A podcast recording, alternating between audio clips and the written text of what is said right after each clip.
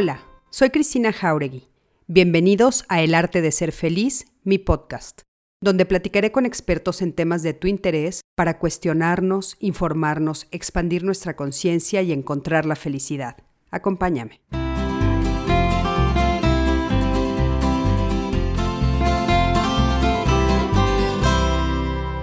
Hola, ¿qué tal? ¿Cómo están? Buenas noches. Me da muchísimo gusto saludarlos, darles la bienvenida a este espacio, El arte de ser feliz, que ya saben que es mi plataforma, la plataforma de Cristina Jauregui. Pueden encontrarla como cristinajauregui.com. Y en ese espacio ustedes pueden inscribirse de manera gratuita. Algunos de los que se han estado inscribiendo me han puesto que han tenido como problemas. Les pido por favor que revisen sus correos electrónicos. Yo ya me metí, ya revisamos y sí está bien. Sí se pueden inscribir. No sé por qué está pasando eso, pero bueno, hemos estado atentos a esta situación.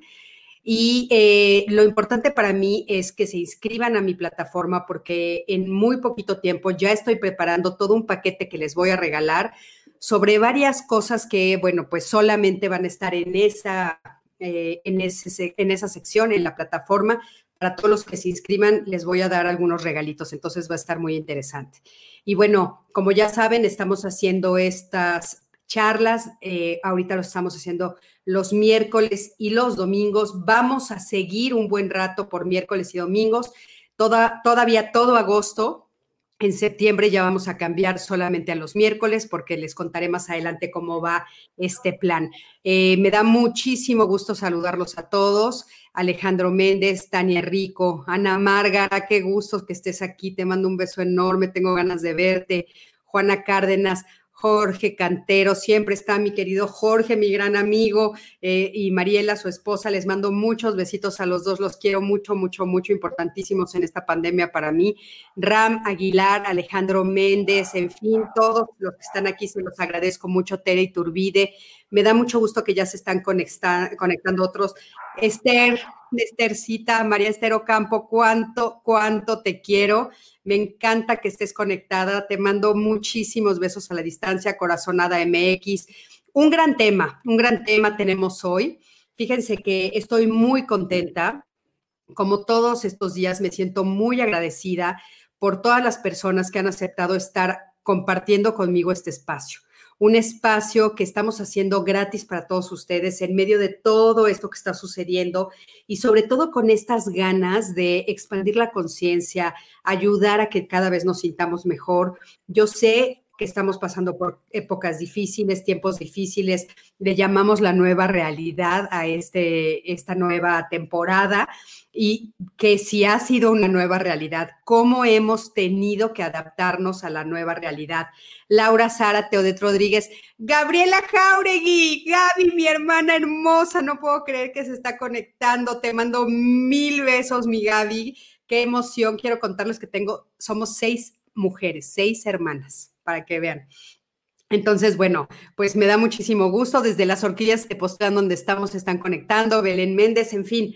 Y bueno, el día de hoy tengo a un invitado de veras, de veras de lujo. Miren, me encantaría leerles todo su currículum. Carlos Hernández, ¿cómo estás? Fer, ya, ya sé que están este, muchos contentos de que tengo a Fer.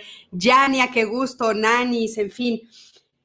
Él es Fernando Salinas, tiene un currículum impresionante, pero miren, es investigador nacional nivel 1 del Sistema Nacional de Investigadores, es profesor titular de la Universidad Pedagógica Nacional, doctor en psicología por la Universidad Nacional Autónoma de México, maestro en psicoterapia psicoanalista, psicoanalítica, perdón, especialista en parentalidad, tiene una licenciatura en, en psicología por la Universidad Iberoamericana, Obtuvo la medalla Alfonso Caso 2014 como el graduado más distinguido del doctorado en psicología de la UNAM. ¿Qué les parece?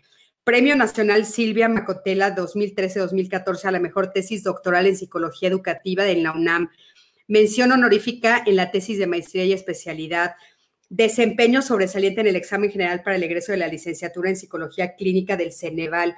No, no, bueno, miren, podría yo seguir, pero se los tengo, se los tengo que presentar. Estoy muy contenta de tenerlo hoy aquí conmigo. A, Fer. Miren, aquí está. Fer, Qué gusto, qué gusto tenerte. Muchísimas gracias. Impresionante tu currículum. De veras que lo estaba yo leyendo y sabes que estaba justo platicando aquí con Odette que que realmente siempre que te he tenido en diálogos ha sido un gozo escucharte, leerte, porque también he tenido la, fortuna de leer alguna de las cosas que has escrito y, muy agradecida porque aceptaste para estar en este tema que yo creo que es un tema que nos va a ayudar a muchísimas personas. Bienvenido, Fer. No, hombre, muchísimas gracias a ti, Cris. Comparto la admiración, el cariño y la comodidad, como que siempre que coincidimos en diálogos me siento súper cómodo y creo que que también haces mucho trabajo importantísimo de difusión y de militancia, diría yo. Entonces, te siento del equipo, te siento cercana y para mí, al revés, el agradecido soy yo. Qué lindo, Fer, te lo agradezco mucho. Y bueno, nos pusimos a platicar tú y yo de qué queríamos hablar el día de hoy, ¿no? Y entonces pusimos este título entre tú y yo de familias modernas porque pues sabemos que estamos en una realidad diferente, en cuanto a visibilidad, que creo que eso es bien importante ponerlo, no en cuanto a realidad. Las familias han sido modernas, contemporáneas y diversas desde siempre, Fer, solo que ahora son visibles, ¿no? Correcto. De, ahí, digamos, eh, es cierto, como que la, la, diversidad sexual y afectiva ha estado desde el principio de la humanidad misma, pero sí es un hecho que sobre todo desde finales del siglo XIX, ya la familia se concibe como una sola y entonces se hace un modelo como, como hegemónico o como ganador. Y entonces pensamos que la familia es aquella donde hay papá, mamá, hijitos, perros y camioneta SUV, ¿no? Por no decir marcas. Este, y entonces toda aquella otra familia que sea de una composición distinta, ya se pone en tela de juicio o ya quién sabe si es tan familia como las otras. Eh, pero es cierto lo que dices, que, hay de tutti frutti desde que la humanidad es humanidad. Desde que la humanidad es humanidad. Yo eh, recuerdo, por ejemplo, este tipo de comentarios de, no, pues mi tía estuvo toda la vida con su mejor amiga y murieron juntas, ¿no? Y nadie se atrevía a decir, bueno, realmente están formando una pareja eh, de dos lesbianas, ¿no? Viviendo juntas. O mi tío tiene su mejor amigo con el que ha vivido siempre y bueno, pues realmente son dos personas homosexuales viviendo juntas, como por supuesto todas las otras tipos de familia que hemos visto, Fer, que son, bueno, también haz de cuenta las que se conforman por los abuelos, los tíos, los hermanos, ¿no? cuántas veces las familias son solamente los hermanos, sin ninguna figura de, padre o madre, ¿no? Correcto. Y ahora, justo mencionabas al inicio un, un, punto clave, que es la visibilidad. Yo creo, no, no creo, estoy convencido y desde la parte académica, pero no les quiero aburrir, como que intentaré dar esos datos disfrazadillos, digamos, pero existe un movimiento de la diversidad LGBTQ, por, por no ponerle más letras, gracias al, movimiento feminista. Entonces, estamos hablando de que esto es súper reciente, ¿no? Es de finales del siglo pasado. Pero esa visibilidad da eh, la oportunidad justo de ver a estas configuraciones y de pensar que nuestros términos mismos van más lentos que la realidad. A duras penas, y estamos empezando a legislar matrimonio igualitario o adopción de niños y niñas o subrogación de úteros y tal, cuando sabemos que en muchos otros países, del nuestro incluido, se hace más complejo el cuadro. Por ejemplo, una pareja de hombres gays con una pareja de mujeres lesbianas deciden hacer un acuerdo de coparentalidad entre todos. Entonces ya no solo, es decir, ya hay nuevas también familias con eh, cuatro papás o más si empezamos a hacer más complejo el cuadro pensamos en las parejas y la realidad es que cada vez está más visibles otros arreglos, triejas, relaciones poliamorosas, diferentes figuras involucradas en la crianza. Entonces nos quedan corto el término familia y nos queda corto eh, también el término mamá y papá, porque parece que hay varias figuras de cuidado y de protección que más que quejarnos de que no tienen término, yo digo, hay que criticar los existentes si decidimos, porque por ejemplo, yo tengo mucho tiempo trabajando con familias, esto que se llama familias homoparentales. A mí no me encanta el término, porque justo creo que hace una diferencia, como si hubiera familias heteroparentales y homoparentales. Entonces ya el solo ponerle el prefijo, a mí me parece, y esta es una discusión académica de hace mucho tiempo, pero que hace dos tipos de familia y a mí no me encanta porque creo que haría familias como de primer y de segundo grado, ¿no? Entonces, eh, para no clavarme ahí, pero no puedo dejar de usar el término, por eso digo, uno puede criticarlos, pero si le acomodan usarlos. El punto es que yo llevo trabajando un rato con familias de, dos mamás y de dos papás. Eh, y cuando uno les entrevista y trabaja de cerca con ellos y tal, le sigue acomodando el término familia, porque conceptualizan a la familia como un espacio donde compartimos cuidado, amor, protección, cariño, tal. Si eso significa familia, ¿qué más da que Levi Strauss y los sociólogos lo hayan pensado como un mecanismo de control heteropatriarcal? ¿Sí me explico? Entonces, se puede ser crítico con el término, pero la realidad es que ¿Quién dice que es una familia? Yo digo que lo dicen las familias mismas. Tampoco los académicos vamos a venir con nuestros rollos de hueva a decir quién sí y quién no. Claro, ¿sabes qué me parece que es un poco el problema? Que eh, esto que acabas de nombrar, que de repente parece que el título de familia se le pone solo a un tipo de familia y entonces dejamos afuera todas las demás. Y entonces a mí lo que me preocupa, que es lo que tú y yo platicábamos, es esta sensación de estos niños y estas niñas de que de repente parecería que no embonan porque entonces su familia no la encuentran ni en los libros de texto, ni la encuentran en las caricaturas, ni la encuentran en los cuentos de hadas, ni en ningún lugar, aunque fíjate, los cuentos de hadas, yo ahorita me acordé, por ejemplo, del pato Donald y sus tres sobrinos, ¿no? Por ejemplo. Claro, claro. Era una familia diversa, pero. En una de esas del Paco Donald, del Pato Donald era closetero, no sabemos. No sabemos. pero entonces, eh, esto es como muy importante, ¿no? O sea, ¿cómo le hacemos para integrarnos todos como sociedad? en esta idea. Y aparte algo que dijiste, Fer, que me llama muchísimo la atención, yo digo que de veras el universo y, o, no sé cómo llamarlo, Gaia, este, la tierra, eh, la naturaleza, la conciencia, no sé cómo decirlo, nos regresa a las cosas que realmente nos funcionan. Te voy a decir a qué me refiero. Ahorita tú hablaste de familias múltiples, ¿no? Y dijiste, bueno, ya inclusive estamos, estamos hablando de dos mujeres y dos hombres o inclusive un hombre y una mujer y otra mujer que están formando estas familias donde tal vez entonces un vientre sobrogado o este, otras formas de, relacionarse, lo que estamos viendo, por ejemplo, con, este cantante que me encanta, se me ha caído el nombre, este, ¿cómo se llama? El que tiene sus dos hijitos. Ricky Martin.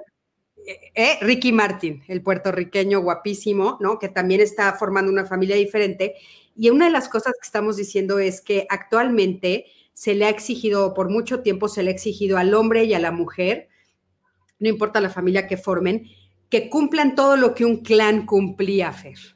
Lo que antes un clan hacía, en muchos aspectos, ¿no? En pues la atención, el cuidado de todo el clan, de todos los niños del clan, el cuidado de, de, las necesidades de cada uno de los miembros, ¿no? Que platicas con uno, pero tienes relaciones sexuales con otro, pero otro cocina, etcétera. Y de repente en las familias estas modernas, donde nada más eran dos, se está exigiendo muchísimo. Y curiosamente, estas nuevas visibilidades de las familias modernas está empezando a volverse clan otra vez, ¿sabes? Correcto, y además ahí hay proverbios ancestrales, difícil de rastrear de cuándo son, pero de todos los tiempos, como por ejemplo uno africano, que es para criar a un niño se necesita una tribu, y efectivamente eh, eso, quitándole el, dicho cursilón y poniéndolo, pues yo soy un hombre también muy de ciencia, ¿no? Eh, que, me gusta mucho. Y, justo ese, eh, cuando tratamos de evaluarlo, ese sentido tribal, vamos a llamarlo así, nosotros le llamamos conexión comunitaria. Y hemos encontrado que eh, la conexión comunitaria de las personas no heterosexuales, trans, bi, lesbianas, gays, etcétera, qué tanta conexión comunitaria tienen ayuda tanto a tener una crianza más eh, eficaz con sus hijos e hijas, como eh, también en su sensación de bienestar y sintomatología o malestar emocional. Es decir, la tribu tiene una función en la crianza que efectivamente no va con con quién se acuesta mamá o papá, o si es una relación monógama o poliamorosa, o si es una persona cisgénero o transgénero.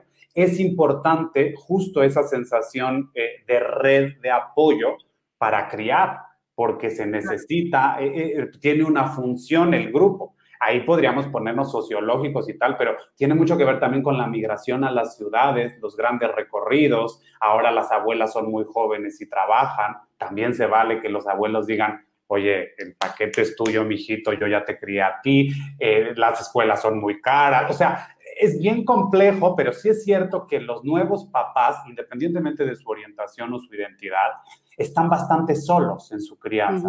Y eso es un fenómeno que no solo tiene que ver con las personas no heterosexuales, eh, porque también no me gusta decir diversidad sexual, porque la heterosexualidad es parte de la diversidad sexual. ¿No? Entonces, eh, de cualquier persona, se acueste con quien se acueste, como decía mi abuela, yo ya sabes que soy bien mal hablado y me dijiste que aquí era sin censura, pero que cada quien haga con su culo un papalote, ¿no? Independientemente de con quién eh, se tengan relaciones, eh, lo importante es encontrar una red de apoyo. Sí, y fíjate, a mí me parece muy importante esto que dices, Fer, porque finalmente nuestros niños y nuestras niñas no se están cuestionando con quién te acuestas, sino se están cuestionando quién les ayuda, quién los apoya, quién los cuida, quién los quiere, quién los, quién los eh, lleva a la escuela, quién les da de comer quién les da un espacio amoroso. Creo que eso es bien importante. Y me encanta esta parte donde dices tú que, bueno, la diversidad somos todos, porque algo que sí tenemos que entender es dejar de hacer estas incisiones y estas divisiones para entender que todos, homosexuales, lesbianas, heterosexuales, bisexuales y todo esto que, que a mí de todas maneras me confunde el LQTTTI, ¿no? Todos, todos formamos parte de esta diversidad. Yo a veces pienso que hay personas que dicen, bueno, cuando este, tengamos contacto con otros planetas, entonces vamos a encontrar la diversidad, ¿no? Cuando podamos salir de este planeta Tierra maravilloso y nos encontremos con otros, eh, otros planetas en este universo increíble, vamos a encontrar la diversidad y la diversidad la tenemos aquí al lado de nosotros, la vemos todos los días y tenemos que abrazarla, ¿no? Y, saber que existe. Antes de, pasar al tema del apego, que me parece muy importante, fíjate, aquí Areli Domínguez nos está preguntando, ¿cómo empezar a hablarles a los niños sobre la diversidad y los diferentes tipos de familias que hay? ¿Qué les podríamos decir ahí?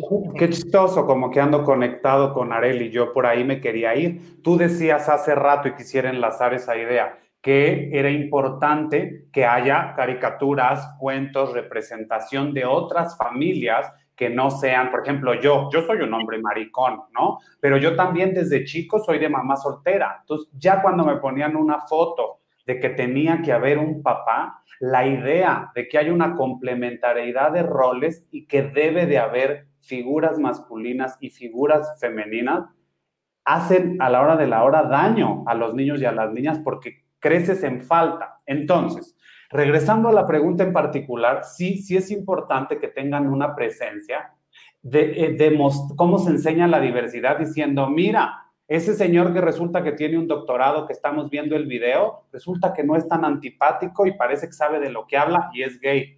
Resulta que eh, eh, tales amigas no son amigas, ¿no? El otro día me preguntaba un, un, un, cuate, ¿cómo le explico a mi sobrino que soy gay y que tengo pareja? Y yo, hay niños que le gustan los niños y niñas que les gustan las niñas y niños que les gustan de los dos y niños que no les gusta nadie. A mí me gustan los niños y él es mi pareja y lo amo mucho. Punto. Es decir, a veces nos armamos unas historias de cómo explicar y creo que es decir que hay posibilidades infinitas. El problema que yo, es decir, reconozco el avance con hay más de 15 tipos de familia y entonces van poniendo nombrecitos, ¿no? Las heteroparentales, las homoparentales, las monoparentales. Yo creo que es útil en tanto que da lugar, pero a veces las etiquetas tienen ese doble papel. Nombran y lo que no se nombra no existe, pero también encasillan. Entonces yo creo que sería interesante cómo enseñar, pues con recursos cercanos. Otra cosa que sabemos muy en claro vía la investigación y que es otra de las líneas que yo trabajo, se llama la hipótesis del contacto. Y esto es bien interesante, Cris. Si yo conozco gente, voy a ser menos prejuicioso. Entonces, señores, señoras, señorites, eh, anímense a conocer y a preguntar. Yo, por ejemplo, también me interesa mucho lo que tiene que ver con personas trans y te dicen, es que no sé cuando alguien va en la calle, ¿qué es hombre, mujer? Típica pregunta, ¿no? Y no, te lo dicen estas, ellos mismos o ellas mismas, pregúntame, estoy en la mejor disposición de responder tus dudas, pero si no nos sentamos y platicamos y te cuento de qué va y escuchas mi historia y ves que igual y me gusta la pintura igual que a ti o le voy a tal partido político igual que tú o soy de tal brigada para cuidar al planeta, es decir, el conocer ayuda, entonces, sí es importante la representación, pero yo estoy un poco en me parece insuficiente que yo les recomiende que se fleten un cuentito. Yo creo que sería importantísimo que un día se vayan a tomar un café conmigo y con mi pareja, o, que conozcan a gente fantástica del grupo de familias diversas. Es decir, sentarse, conocer, dialogar, para mí es la mejor manera de enseñar diversidad. Yo también creo, Fer, que eso de esa manera es importante aunque también creo que es importante que de repente se encuentren con los cuentos, por ejemplo, los niños más chiquitos, o que se encuentren con, con en la escuela, ¿no? Más adelante, cuando regresen a la escuela, que, que encuentren algo que sientan familiar. Y yo también me voy a traer a compartirles un poco este, mi historia de niña, Fer. Fíjate, por ahí está mi papá, que le quiero mandar muchos besitos porque está conectado aquí, mira, él es mi papá. Francisco Jauregui. Hola, señor. Y entonces, bueno, yo, yo les quiero contar que a mí me costaba mucho trabajo ubicar qué tipo de familia teníamos, porque por ahí nos están diciendo, bueno, me interesa mucho este tema para saber yo dónde me ubico, ¿no? Y entonces a mí me costaba mucho trabajo decir, bueno, ¿y qué tipo de familia somos nosotros? Porque éramos una familia muy diferente a las familias que yo veía en mi entorno. Y te voy a platicar por qué. Mis papás se divorcian cuando yo estoy muy chiquita mi papá se vuelve a casar, pero mi papá, que es el que les acabo de presentar, tiene tres, se casa tres veces, Fer, y nosotros somos seis mujeres. Y entonces no sabíamos cómo explicar hasta que un día alguien nos hace el favor de decirme, oye Cristina, a una de mis hermanas, a Gabriela, la que está conectada, le preguntan, ¿y tú de qué camada eres? Y entonces Gabriela se queda viendo y le dice, ¡Ah! Qué buena pregunta, soy de la segunda camada, Porque mi papá tuvo tres esposas, entonces somos dos de cada camada. Cuando le dijimos a mi papá, se botaba de la risa y papá me decía, Cris, no me gusta porque suena como si fuéramos perritos, ¿no? Claro. Pa, se explica muy bien, porque no hay otra forma de explicarlo nosotras, las seis hermanas, nos queremos muchísimo. Mi papá ha hecho una labor increíble, adoramos a sus esposas, las hermanas nos adoramos, somos realmente una familia ejemplar, pero muy cuestionada, Fer. Muy cuestionada, ¿no? Porque no, o sea, pero de veras quieres a tus hermanas y las tratas igual. ¿Y por qué no dices medias hermanas? ¿Y por qué? O sea, hemos sido cuestionadas durante mucho tiempo de muchas maneras. Y nosotras nos hemos convencido que lo único que nos ha unido es el amor que nosotras realmente nos amamos entre nosotras por nosotras. Claro, mi papá nos ayudó muchísimo a querernos a todas, ¿no? Pero no encontrábamos cómo, en, cómo embonar en esta sociedad. Éramos una familia muy moderna. Hoy hay muchas más como nosotros. Pero éramos una familia muy moderna en su momento. Entonces, otra de las formas que decíamos nosotras era, somos una familia enredadera no podíamos explicar de otra manera. Somos una familia enredadera donde todos nos queremos y todos nos amamos y aprendimos a multiplicar el amor. Y yo creo que eso es lo que ahora nos ha hecho tan diversos a todos y hemos podido aceptar la diversidad de una manera diferente, pero también tuvimos esos golpes porque de repente yo recuerdo a muchas mamás que no dejaban que sus hijas se llevaran conmigo porque yo era hija de papás divorciados. Por supuesto que hay, justo ese es el tema, ¿no? Es decir, es el estigma social y la idea de lo que se supone que es, y cuando uno para en seco a la gente le dices, ¿y por qué el matrimonio es para toda la vida? o por qué son fracasos, que seguramente tu papá habrá oído eso, me atrevo a hacer esa hipótesis, ¿no? Uy, este fracaso en cada matrimonio, ¿por qué no fueron tres ciclos distintos? ¿Por qué tiene que conceptualizarse como un, fracaso eh, las otras. Es decir, cuando uno no se siente y cuestiona esas cosas, entonces el divorcio está mal, entonces que no haya papá y mamá está mal, entonces que no existan los para siempre está mal. Y creo que tú decías, la mejor manera donde nosotros lo explicamos fue camadas. Quizá a muchos de los que están escuchando les escandaliza hoy en día la idea porque dicen, no, las Jauregui son hijasas, no perritas.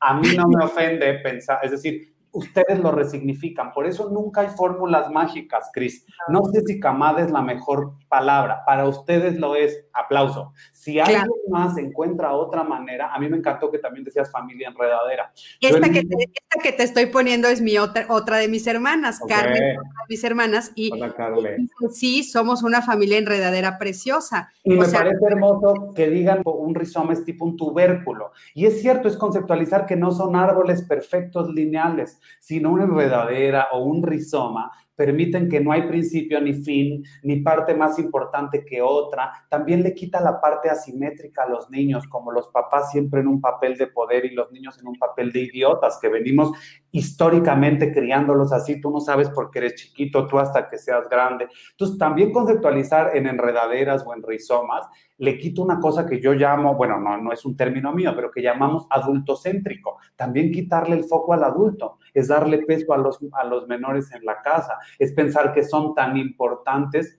como la raíz paterna, ¿no? Poder decir, son formas distintas que ya no son esos árboles.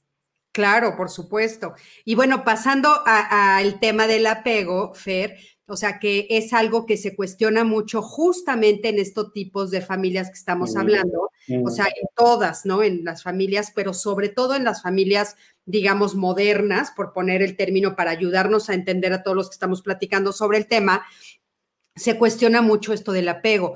Parecería que hay una, un mito en torno a que yo no me puedo apegar, no puedo amar, no puedo sentir apego por alguien que no es de mi sangre. ¿Qué es el apego, Fer? Ok, súper llegamos a donde quería que llegáramos naturalmente. Es decir, cuando la mayoría de las... Yo soy psicólogo, como oyeron, de licenciatura al doctorado. La psicología misma, yo me atrevería a decir que el 90% de la misma está construida sobre estos estereotipos de género, que debe de haber figuras masculinas y femeninas y que los lazos de sangre son importantes y que hay funciones paternas y paternas y etcétera. Es decir, la psicología misma ha sido corresponsable en patologizar a la homosexualidad y a todo aquello que no sea heterosexual, reproductivo y familiar.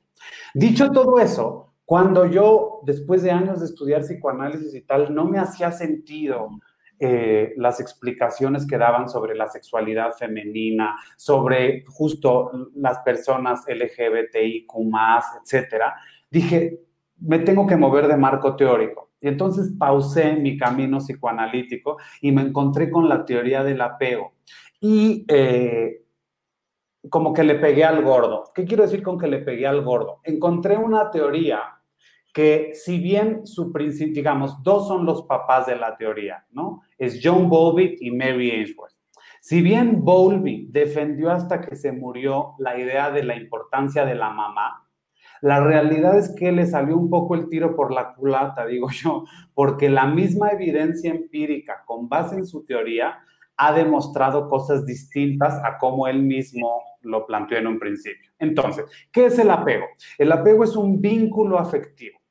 Los vínculos afectivos hay muchos. Cuando nos enamoramos de la teoría del apego, entonces todo lo queremos ver como si fuera apego. Y la realidad es que hay vínculos amistosos, violentos, masoquistas, de distintos tipos. El apego, ¿a qué se refiere? Se refiere cuando un niño a través de, y empiezo a dar variables bien importantes, porque justo tumban la idea biologicista, que es lo que me estás preguntando. Claro. A través de interacciones repetidas, constantes, cotidianas, se van conociendo dos miembros. El niño o la niña, por el estado de vulnerabilidad en el que nacemos, es decir, un niño humano no puede alimentarse solo, pararse, caminar, irse al Oxxo a comprar unas papitas, etcétera, ¿no? Por el estado en que nacemos necesita de un otro cuidador que lea qué me pase, qué me pasa, lo sepa interpretar, lo metabolice y me lo regrese.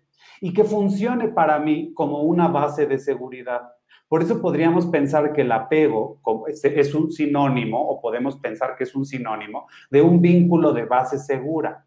Yo encuentro en ese cuidador, hombre, mujer, eh, persona no binaria, tenga vínculos biológicos o solo sociales, etcétera, si esa persona que me cuida se toma el tiempo y tenemos interacciones, insisto, cotidianas, repetidas, gozosas, vas a verme leer y yo voy a poder encontrar en esa persona que me cuida una disponibilidad, ¿no? Que tanto yo voy a crear un sentido de seguridad porque encuentro en esa base segura un refugio y alguien que me va a ayudar a regular mis emociones. Uno lo hace naturalmente, Cris, con un niño. Aunque yo no sea el papá, si me dan a un recién nacido llorando, yo digo, hasta por ensayo error, a ver, puede ser pañal, puede ser hambre, puede ser frío, puede ser un eructo, le pudo haber picado un bichito. Voy a ir descartando todas las anteriores. Y aunque soy hombre y se supone que las mujeres crían mejor, es otra, es otra historia falsa. Soy humano y porque soy humano, puedo conectar con esa experiencia de la criatura de la está pasando fatal.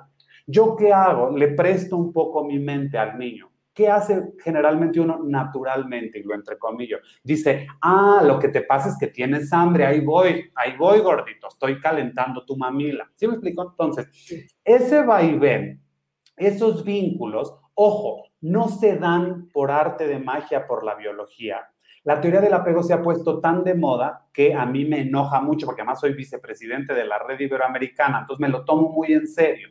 Ahora se pone muy de moda y le llaman crianza con apego a cualquier cosa. Por ejemplo, que tienen que nacer bajo el agua, que tienen que estar amarrados todo el día, que tiene que ser una lactancia prolongada. Yo siempre, a ver, tranquilos, eso depende de las preferencias de los cuidadores. Hay a quien le funciona la lactancia exclusiva y a quien no. Hay quien quiere experiencias místico-tepostecas musicales y hay quien quiere una cirugía programada. No hay soluciones mágicas, pero la realidad es que la idea de que este tipo de partos o este tipo de cercanía física hacen que los vínculos se generen es falsa, Cris. Los vínculos no se dan por arte de magia ni por generación espontánea. Los vínculos se construyen a través del tiempo.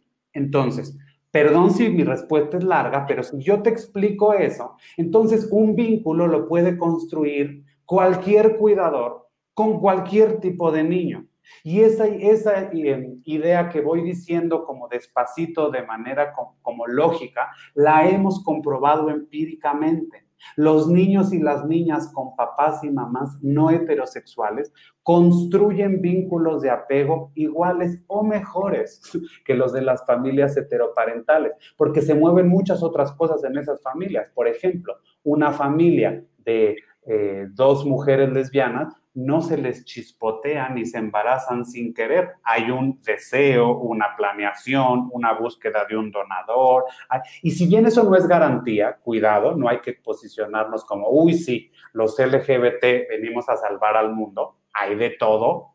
La realidad es que sí, el que haya un deseo, una búsqueda, una planeación, también se ha demostrado que hay una repartición más equitativa en la crianza. Entonces se deja de ver como la mamá que está de Cenicienta, pero canción de Yuri de detrás de mi ventana, pero amante, pero está mucho mejor repartida la crianza. Y esos indicadores empiezan a ser un buen presagio de que se van a construir vínculos de apego seguro con quien cuida, independientemente de su identidad o de su orientación. Claro. Pues, ¿De dónde, o sea, de dónde surge esta idea de, que el apego solo es biológico? ¿Por qué de repente creímos que así era cuando toda la historia de la humanidad nos dice lo contrario? Fer, ahorita me hiciste recordar, por ejemplo, esta obra maravillosa, no sé quién la escribió, que se llama La ayuda, de Help en inglés, que se tradujo en una película extraordinaria donde demuestra cómo justamente crean apego los niños blancos con las nanas negras, sobre todo en el sur de Estados Unidos, ¿no? Y justo de lo que hablan es esto, o sea, cómo ellas, aunque no las, no, las tuvieron porque son sus nanas, son las que realmente crean el vínculo amoroso, son las que los crían, las que los ayudan, las que los hacen crecer. Y sin embargo, era algo que pasaba como desapercibido y se creía a pero a pie juntillas que solamente eso se podía dar a través de la sangre, cuando toda la historia nos ha dicho lo contrario, ¿no? Fíjate, ahí ya estás entrevistando ahora a Fernando, el, el, hombre feminista o el hombre que se deconstruye desde el feminismo. Eso es un invento absoluto del patriarcado y también nos podemos ir a ver registros históricos. Pueden leer el instinto materno, la necesidad de un mito, eh, de Badinter, de Aries. Hay distintas investigaciones que demuestran cómo a partir del siglo XIX se dan cuenta los grandes pensadores europeos, ricachones, poderosos, que en vez de dejar a los niños, porque la idea de infancia también es muy nueva, entonces, en vez de dejar a los niños, como ahorita que hablabas de películas o libros como El perfume de Patrick Susskind y así, ¿no? Dejar que crecieran ahí como pescado o como zacate, se dan cuenta que vale la pena eh, invertir en los niños. Y que si lo alimento bien y lo crío bien y no le da tosferina ni estas enfermedades del medioevo, puedo tener mejor mano de obra y puedo tener eh, también más guerreros para conquistar países y matarnos, que es la historia de la humanidad.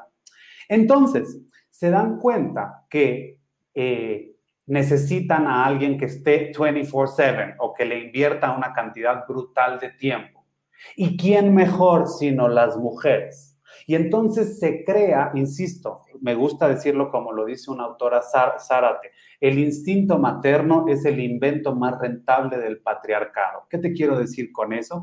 Eso de que las mujeres son mejores o que el vínculo se va a dar por la biología misma o porque estuvo en su cuerpo o porque es el estado perfecto de la mujer son mentiras. Quienes trabajamos con mujeres embarazadas, lo primero que hacemos en terapia es ¿Verdad que estás harta? ¿Odias que llore tanto? ¿Te sientes gorda? No Sí, pero todas las visitas vienen a decirte que es perfecto, que nada te va a pasar mejor en la vida y no hay cosa más complicada en la vida. Entonces, se crea una idea y quien no la siente entonces es bruja, así como quemábamos a las brujas este, hace unos cuantos siglos. Entonces también eso funciona, pasa ahora con las mujeres que deciden tener una carrera, que no quieren tener hijos, que prefieren adoptar en vez de tener el embarazo.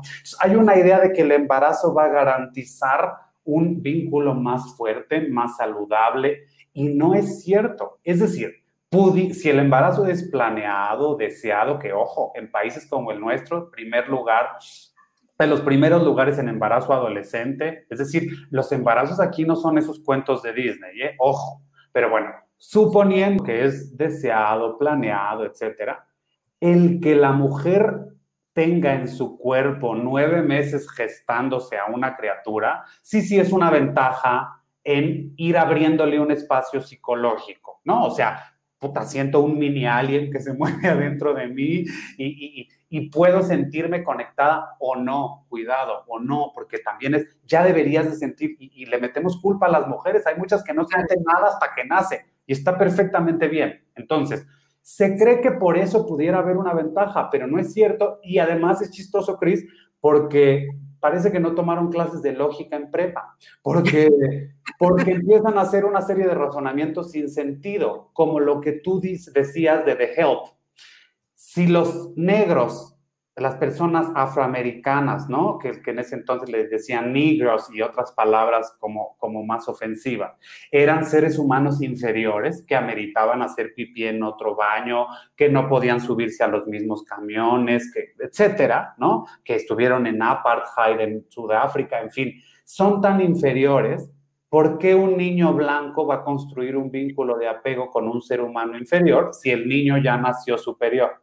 ¿Sí me explico cómo se empiezan a caer esas ideas? Y tú misma lo dices, ¿con quién va a construir un vínculo eh, eh, eh, el niño o la niña? Con quien le dedica tiempo, con quien le cuida y con quien no mágicamente lo lee porque tuvo vagina o porque salió de su útero, sino porque, porque las mamás son mejores y los súper, entre comillas, porque generalmente pasan más tiempo con los niños. Los papás llegan que es que no, yo no sé cambiar un pañal y eso pone mi frágil masculinidad en riesgo. Entonces, hasta que el huerco no tiene 10 años, no se involucran. Pues claro que el niño cuando tenga hambre, frío, como los pollitos, va a ir a buscar a la mamá, pero no porque la mamá sea la mamá. No sé si me explico. Sí, sí, sí. No, yo creo que, mira, es un tema que, que por supuesto que pega desde muchas, desde muchos lados, Fer, ¿no? Porque hay muchas creencias en torno a todo esto que estamos platicando. La creencia justamente esta que dices, por ejemplo, de que las mamás siempre tienen que estar felices, que es una bendición, que tener un bebé entre los brazos, bueno, pues es lo mejor que te puede pasar cuando sabemos y lo hemos visto, bueno, todos los que nos dedicamos a estos temas, que no es tan fácil, que cuesta trabajo, que es difícil Justamente estábamos hablando ayer en diálogos de este tema, no de este tema en particular, sino del tema este de, lo que pasa con las mujeres, por qué ser papá y por qué ser mamá. Y entonces de repente no nos podemos atrever ni de casualidad a decir, estoy cansada, hoy me caes gordísima o me caes gordísima, gordísimo como hijo, no tengo ganas de verte, o, sea, quiero cerrar la puerta y que te cuide alguien más. Y esto no quiere decir que no lo quieras. Hay papás y mamás que no quieren a sus hijos y ese es otro tema. Pero eso no quiere decir que no lo, que, no lo quieras, simplemente que eres humana y te cansas, ¿no? Y que es, eres tan humana y tan sana que mejor vas y te fumas un cigarrito o te encierras cinco minutos en vez de agarrártelo a golpes, que es lo que te nace, porque las ganas ahí están. Entonces, es un mecanismo de, de honestidad y de protección a los niños y a las niñas. Claro, y entonces en el momento en el que yo soy honesta y me doy ese tiempo fuera y me doy ese espacio, entonces puedo relacionarme de una mejor manera, Fer. Y justamente quisiera que nos explicaras los diferentes tipos de apego que existen. A raíz de, bueno, todas estas confusiones, pues evidentemente hay diferentes formas de acercarte o de apegarte a los niños. ¿Cuáles son, Fer? Mira, eh, Uy, es decir, estoy pensando para hacerlo breve, pero son cuatro, ¿ok? Ahí se, oyen muchas distintas, pero digamos, la nomenclatura científica, etcétera, son cuatro. Tenemos la primera división, tenemos apego organizado y apego desorganizado, ¿ok? El apego desorganizado lo voy a poner en pausa. Dentro del apego organizado tenemos tres. Apego seguro, y dos tipos de apego inseguro, el ambivalente y el, eh, y el, el ambivalente resistente o el evitativo, ¿ok? ¿Qué se refiere cada uno? Más que dar aquí eh, especificaciones, porque, porque no, no es el fin de esta charla, tiene mucho que ver con cómo se organiza esa diada en particular. Entonces, dependiendo del tipo de historia, es, un tema como de historia, dependiendo del tipo de respuestas que haya tenido la niña, es el tipo de vínculo que ambos miembros de la diada van a co-construir. Por ejemplo, si yo generalmente tengo una respuesta que es consistente, que yo sé qué esperar, que en general sé que mi mamá va a venir y que la mayoría de las veces mi papá va a llegar de buen humor y yo, yo puedo generar una expectativa estable, ¿no? Y yo puedo usar a mi cuidador como una base de seguridad que me da, que me, que me permite buscar la proximidad en momentos de estrés, pero explorar también cuando me siento seguro. Eso es el apego seguro.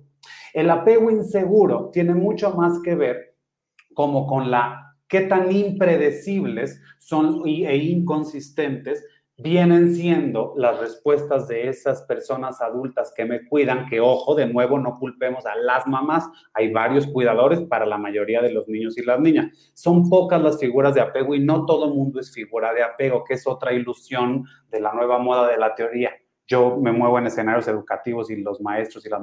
Yo soy figura de apego. Yo digo, quizá, pero se requieren muchos ingredientes para ser figura de apego. No es enchilame otra gorda. Pero bueno, entonces, no es solo lo que pasa con la mamá, sino que se integra en la cabeza lo que sucede con distintos cuidadores.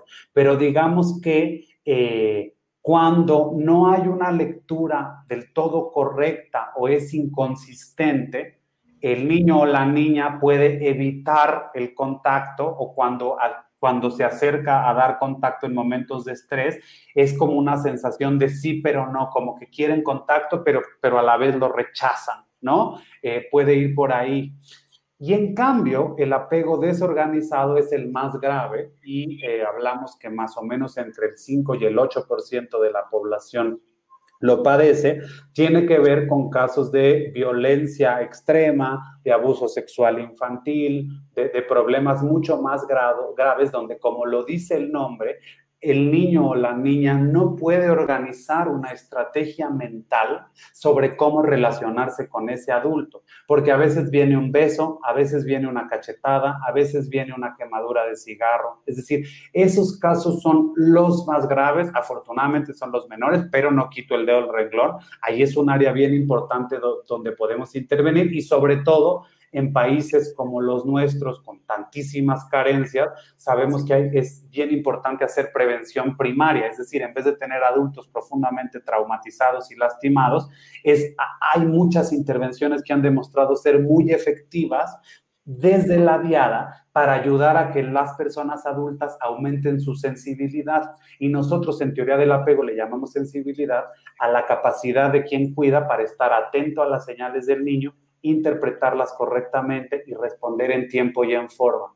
Entonces, es, hay intervenciones muy exitosas que pueden hacer que las personas adultas aprendan a leer mejor a los niños. Y eso, más allá de que suene bonito por como lo vengo diciendo, también es una teoría muy poderosa porque es de, de, las pocas teorías dentro de la psicología que tiene estudios longitudinales. Esto es que se ha seguido a esos niños que se estudiaron en 1974, los seguimos estudiando hasta hoy, que ya son hasta abuelos.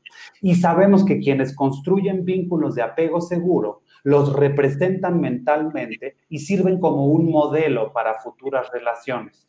Entonces, no es que infancia sea destino, hay posibilidad de cambio, sino yo digo, ¿para qué existimos? Seríamos unos charlatanes, Cris. Siempre hay posibilidad de cambio. Claro. Ejercen una fuerza importante y se relacionan con un chorro de áreas en el desarrollo, con la competencia socioemocional, con trastornos límites de la personalidad, con el desempeño académico. Es decir, tener apego seguro no es magia, no es la única meta del desarrollo, pero sí es, una de, es un hito del desarrollo socioemocional y a mí me gusta decir que es un paraguas protector para el desarrollo. Entonces, ¿a dónde le tenemos que tirar como las personas que me están viendo, que nos están viendo, como política pública, como meta de humanidad? Que además, ojo, es tan importante la teoría del apego que yo siempre presumo que es la única que está citada en la Convención de los Derechos del Niño. ¿eh? Está en el comentario general número 5 y número 7. Dice que los cuidadores y a través de los vínculos de apego es como podemos velar por los derechos de los niños y de las niñas. Entonces, no lo dice Fer, no lo dice Chris, lo dice la investigación, lo dice la Convención de los Derechos de los Niños, hacia dónde tendríamos que tirarle entre muchas otras cosas. Primero hay que comer, hay ciertas metas en orden de importancia. Pero una meta importantísima y un buen paraguas protector para el desarrollo de los niños y de las niñas es que podamos ayudarles a que construyan vínculos de base segura, a que tengan figuras de apego sensibles y responsivas. Me parece fantástico esto que dices y muy claro, Fer, por eso me encanta, me encanta escucharte. Fíjate que algo que me brinca en este momento es que, bueno, por supuesto que esto del vínculo del apego, si bien como muchas de las cosas que actualmente tienen nombre y apellido y que entonces podemos poner la mirada sobre ellas y podemos entonces explicar muchas de las cosas que pasan, son modernas, pero no quiere decir que antiguamente no estuvieran. Entonces, ¿a qué me refiero con esto? Que actualmente hay muchos hombres y mujeres que están teniendo niños a sus cargos, que no han revisado cómo fueron sus vínculos de apego en la infancia para ellos.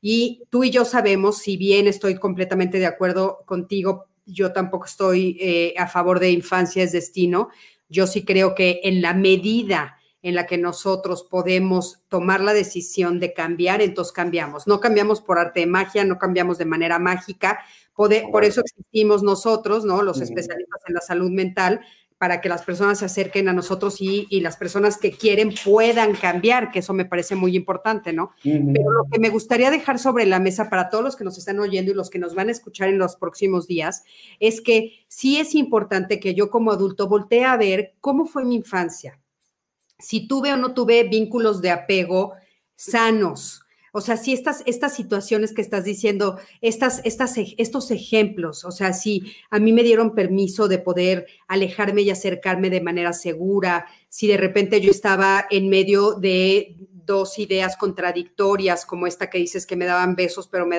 me golpeaban, entonces me dejan en medio sin indefensión, ¿no?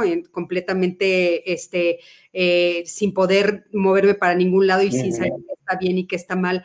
Y de repente yo me veo frente a la paternidad o a la maternidad, me veo frente a la crianza de un chiquito que bien puede ser eh, parte de mi sangre o puede ser adoptado por mí o puede ser alguien de mi familia cercana o puede ser un niño que está trabajando su mamá conmigo, en fin, hay muchas formas de acercarnos a los niños y entonces yo no me apego de manera, no, no, no establezco estos vínculos de apego seguros porque yo no sé reconocerlos, Fer, porque yo nunca los viví, porque no sé cómo transmitirlos y no sé cómo hacerlos. Entonces, creo que la llama, el grito de auxilio es para todos los adultos que estamos escuchando, para revisarnos, ¿no? Y para eso estamos, como dices, ¿no? O sea, para eso hay, eh, no es la única, yo me choca y no soy de los que a todo mundo manda, mando a terapia. Sí, sí, y así lo sienten y así lo desean, lo dijiste tú. Yo siempre digo, decimos, eh, porque no es mío otra vez, si no hay demanda, no hay tratamiento. O sea, si tú no quieres, pues no hay cómo. Pero pues para eso estamos, ¿no? Y cada vez más ahora online, eh, de diferentes corrientes, de diferentes tipos de psicoterapia, es decir, es cosa de buscar, pero opciones hay un montón y es cierto. Ahora, quisiera aprovechar el guante que lanzas de revisar la propia historia, que no, es decir, no tengo nada más que decir, es cierto, estoy de acuerdo y creo que es bien importante. Eso lo enlazaría con el tema de las familias modernas, en tanto que eh, aquellas personas LGBTIQ más que quieren convertirse en padres o en madres y que quieren tener hijos, precisamente tienen conciencia o toman conciencia, igual no es una regla, ojo, no quiero aquí santificar a nadie, pero en general, insisto, ese proceso de reflexión, de aspiración, de deseo, de planeación, nos ha demostrado la literatura que sí hay cierto proceso de mayor pensar y de echarse un clavado a la propia historia, Cris. Entonces, no es que quieran criar o queramos criar niños absolutamente distintos. Muchos de nosotros queremos precisamente compartir perpetuar, dejar que sigan estas experiencias de amor y de cuidar, y así como me amaron y me cuidaron, quiero amar y cuidar. ¿No? O al revés, puedo ser una persona muy trabajada, como, como bien dices, en terapia, en yoga, en mindfulness, en, hay, de todo, insisto, no quiero ser tan pro psicología. Eh, pero alguien que esté consciente, trabajado tal, puede haber tenido una historia medio, medio, y me consigo a una pareja, porque ojo, el, el apego a veces también solo se ve como una cuestión infantil, y el apego es de la cuna a la tumba, decía Bowlby. Entonces, una relación de pareja, insisto, no es el único ingrediente, pero uno de los ingredientes más importantes es que uno construye un vínculo de base segura con su pareja. Entonces, yo puedo haber tenido figuras ahí medio, medio en la infancia y vínculos medio insegurones, ¿no? Y entonces yo puedo en la adultez revisarlo, salir de esos patrones de relaciones horrendos de, es que tengo cinco novios alcohólicos. Híjole, mana, pues chécate, ahí sí chécalo en terapia, como dice un amigo, ¿no? Entonces, si yo rompo esos patrones y me vinculo con alguien con que puede ser vivaz y segura, quizá yo pueda ofrecerle a un niño o a una niña una historia mejor que la mía. Entonces, la revisión de la historia aplica para todos pero en particular para estas familias modernas. Hoy, eh, sobre todo en cierto nivel socioeconómico y, digamos, eh, de privilegio, no podemos generalizarlo, pero quien nos está viendo ya tiene acceso a Internet, tiempo de chutarse una hora a dos pericos, etc. Entonces, el tipo de personas como nosotros, ya hay una responsabilidad de sentarse, pensar y planear. Y yo creo que eso puede ser un cambio importante hasta como humanidad, es decir, dejar de tener hijos por tener hijos, porque es lo que toca, ¿no? O pensar que porque soy LGBTI no puedo, como que fueran dos proyectos aparte. ni una ni otra, ni es absolutamente natural y esperado en heterosexuales, ni es pecado, ni les va, porque la pregunta siempre es, ¿y cómo le va a ir a los niños? No hay un estudio, nosotros le llamamos metaanálisis a la investigación de las investigaciones. O sea, juntando todas las investigaciones que existen en todo el mundo, no hay una diferencia en ningún área del desarrollo en perjuicio de los niños criados por, por mujeres lesbianas y hombres gays, que es de quien más hemos estudiado. No es que no existan padres bisexuales, trans, inter, etcétera lesbianas y gays, no existe un área en la que les vaya mal en la feria. Entonces, no es mi opinión de maricón pro derecho o no es cuando la gente dice es que yo creo y la libertad de, de expresión yo creo que tiene que ser limitada con no decir ni estupideces ni cosas no fundamentadas. Entonces, aquí no es mi opinión. Yo estoy a los hechos, me remito y después pasamos datos de contacto y etcétera. Los metaanálisis lo indican, se han seguido a esos niños y a esas niñas por más de 30 años y no hay ninguna diferencia significativa con que les vaya más mal, con que sean mayor porcentaje de gays y lesbianas. Hay esa teoría mental, ¿no? De, del contagio, como, puta, si son maricones, van a perpetuar la mariconería. Pues no, resulta que siguen habiendo el porcentaje similar a población en general que tienen hijos eh, homosexuales y hijos heterosexuales. Es decir, no hay un área del desarrollo eh, en contra, digamos. No hay ninguna diferencia significativa comprobada. A mí, me, a mí me parece muy importante poner eso sobre la mesa y aparte poner también algo más, Fer. O sea, creo que es muy buena oportunidad de replantearte eh, si todavía no tomas la decisión de, de, ser mamá o de ser papá o de tener familia, realmente para qué la quieres tener, ¿no? Y realmente si quieres o no quieres, no tanto por estos mandatos sociales, porque yo creo que nadie está exento a los mandatos sociales, ni siquiera las, las, las parejas modernas, las familias modernas, o sea, ninguna familia está exenta de los mandatos sociales donde te exigen y te piden que seas papá o que seas mamá o que perpetúes la especie. Y yo creo que es bien importante hacer este alto para pensar, bueno, ¿para qué? ¿Por qué? ¿Cómo? ¿Qué significa para mí? O sea, si quiero o no quiero, ¿qué le tengo que dar? ¿Cuáles las consecuencias? O sea, es, es un proyecto que es un proyecto que te va a durar por toda la vida. El proyecto de tener familia, de tener hijos, es por toda la vida. Y entonces hay que tener como esto muy claro de, bueno, ¿qué le voy a ofrecer? ¿Yo qué tipo de persona soy? ¿Cómo fue educada? ¿Qué puedo dar? Y si realmente todo eso, entonces eh, pues es eh, respuestas las más positivas posibles o, o las más de conciencia o las más sanas, entonces pues finalmente me pueden llevar a tomar la decisión de convertirme en mamá o papá independientemente de la relación de pareja que yo tenga, ¿no? Creo que eso es bien importante. Y sobre todo, Fer, pues otra cosa también decirla, ¿no? O sea, ¿cuántos niños y cuántas niñas están allí afuera buscando una familia? ¿Cuántas, no? Una familia amorosa, una familia que les dé un buen vínculo de apego, que les dé oportunidades, este, que se sientan amados. Entonces, bueno, yo creo que eso también es muy importante decirlo. este, Fer, ya estamos al final del programa. ¿Dónde te podemos encontrar? ¿Dónde te pueden encontrar todas las personas que nos están escuchando? Eh, bueno, mi sitio web está, está en construcción. En un par de semanas se pueden meter a salinas-quiros.com en Instagram estoy como arroba doctor Salinas-Quiroz. En Facebook la fanpage es arroba doctor.salinas-quiroz. Y en Twitter estoy como todo corrido doctor Salinas Quiroz. Y bueno, por supuesto que en, en toda, este, en mis, en, en, todos los lugares donde lo están viendo ahorita, o sea, en mi Facebook Live, en, en mi canal de YouTube, en Instagram, está robado Fer en todos lados para que lo encuentren. Y si alguien no lo encuentra, contácteme porque yo sé dónde encontrarlo. Y entonces, por supuesto que vamos a tener contacto con él. Eh, Fer, muchísimas gracias. Y me gustaría pasar a las preguntas finales que siempre les hago. Bueno, no sabes cómo, cómo te están felicitando. Muchas Mira, gracias. Fernando, eres el mejor. Diana Zavala, te admiro muchísimo. Muchas gracias. Zoe Lara, me quedé con ganas de más programas. Zoe, muchísimas gracias La verdad es que siempre, siempre nos dicen eso y eso me hace sentir muy bien. Quiere decir que pues hacemos una gran labor y está padrísimo compartir esto con amigos tan queridos. Excelente plática, Fernando, extraordinario. o sea, por supuesto que sí. Excelente presentación. Este, Yania está por aquí, mi Fer.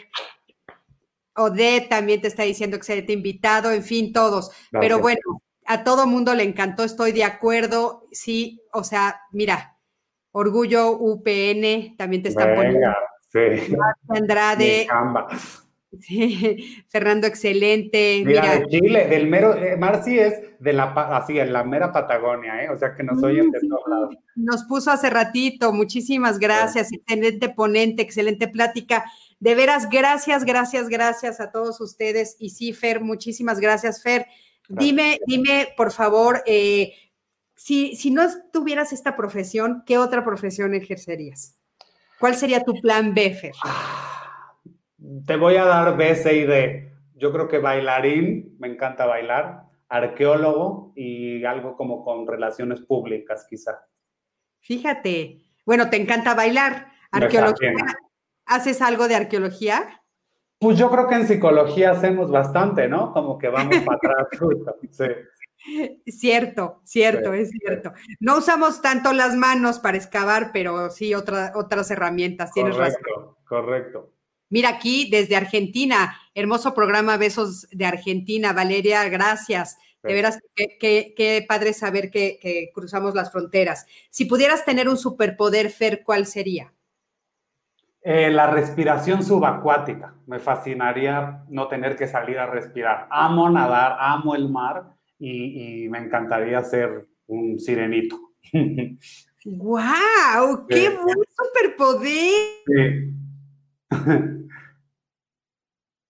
Fer. No, me parece maravilloso. Fer, ¿estás por ahí?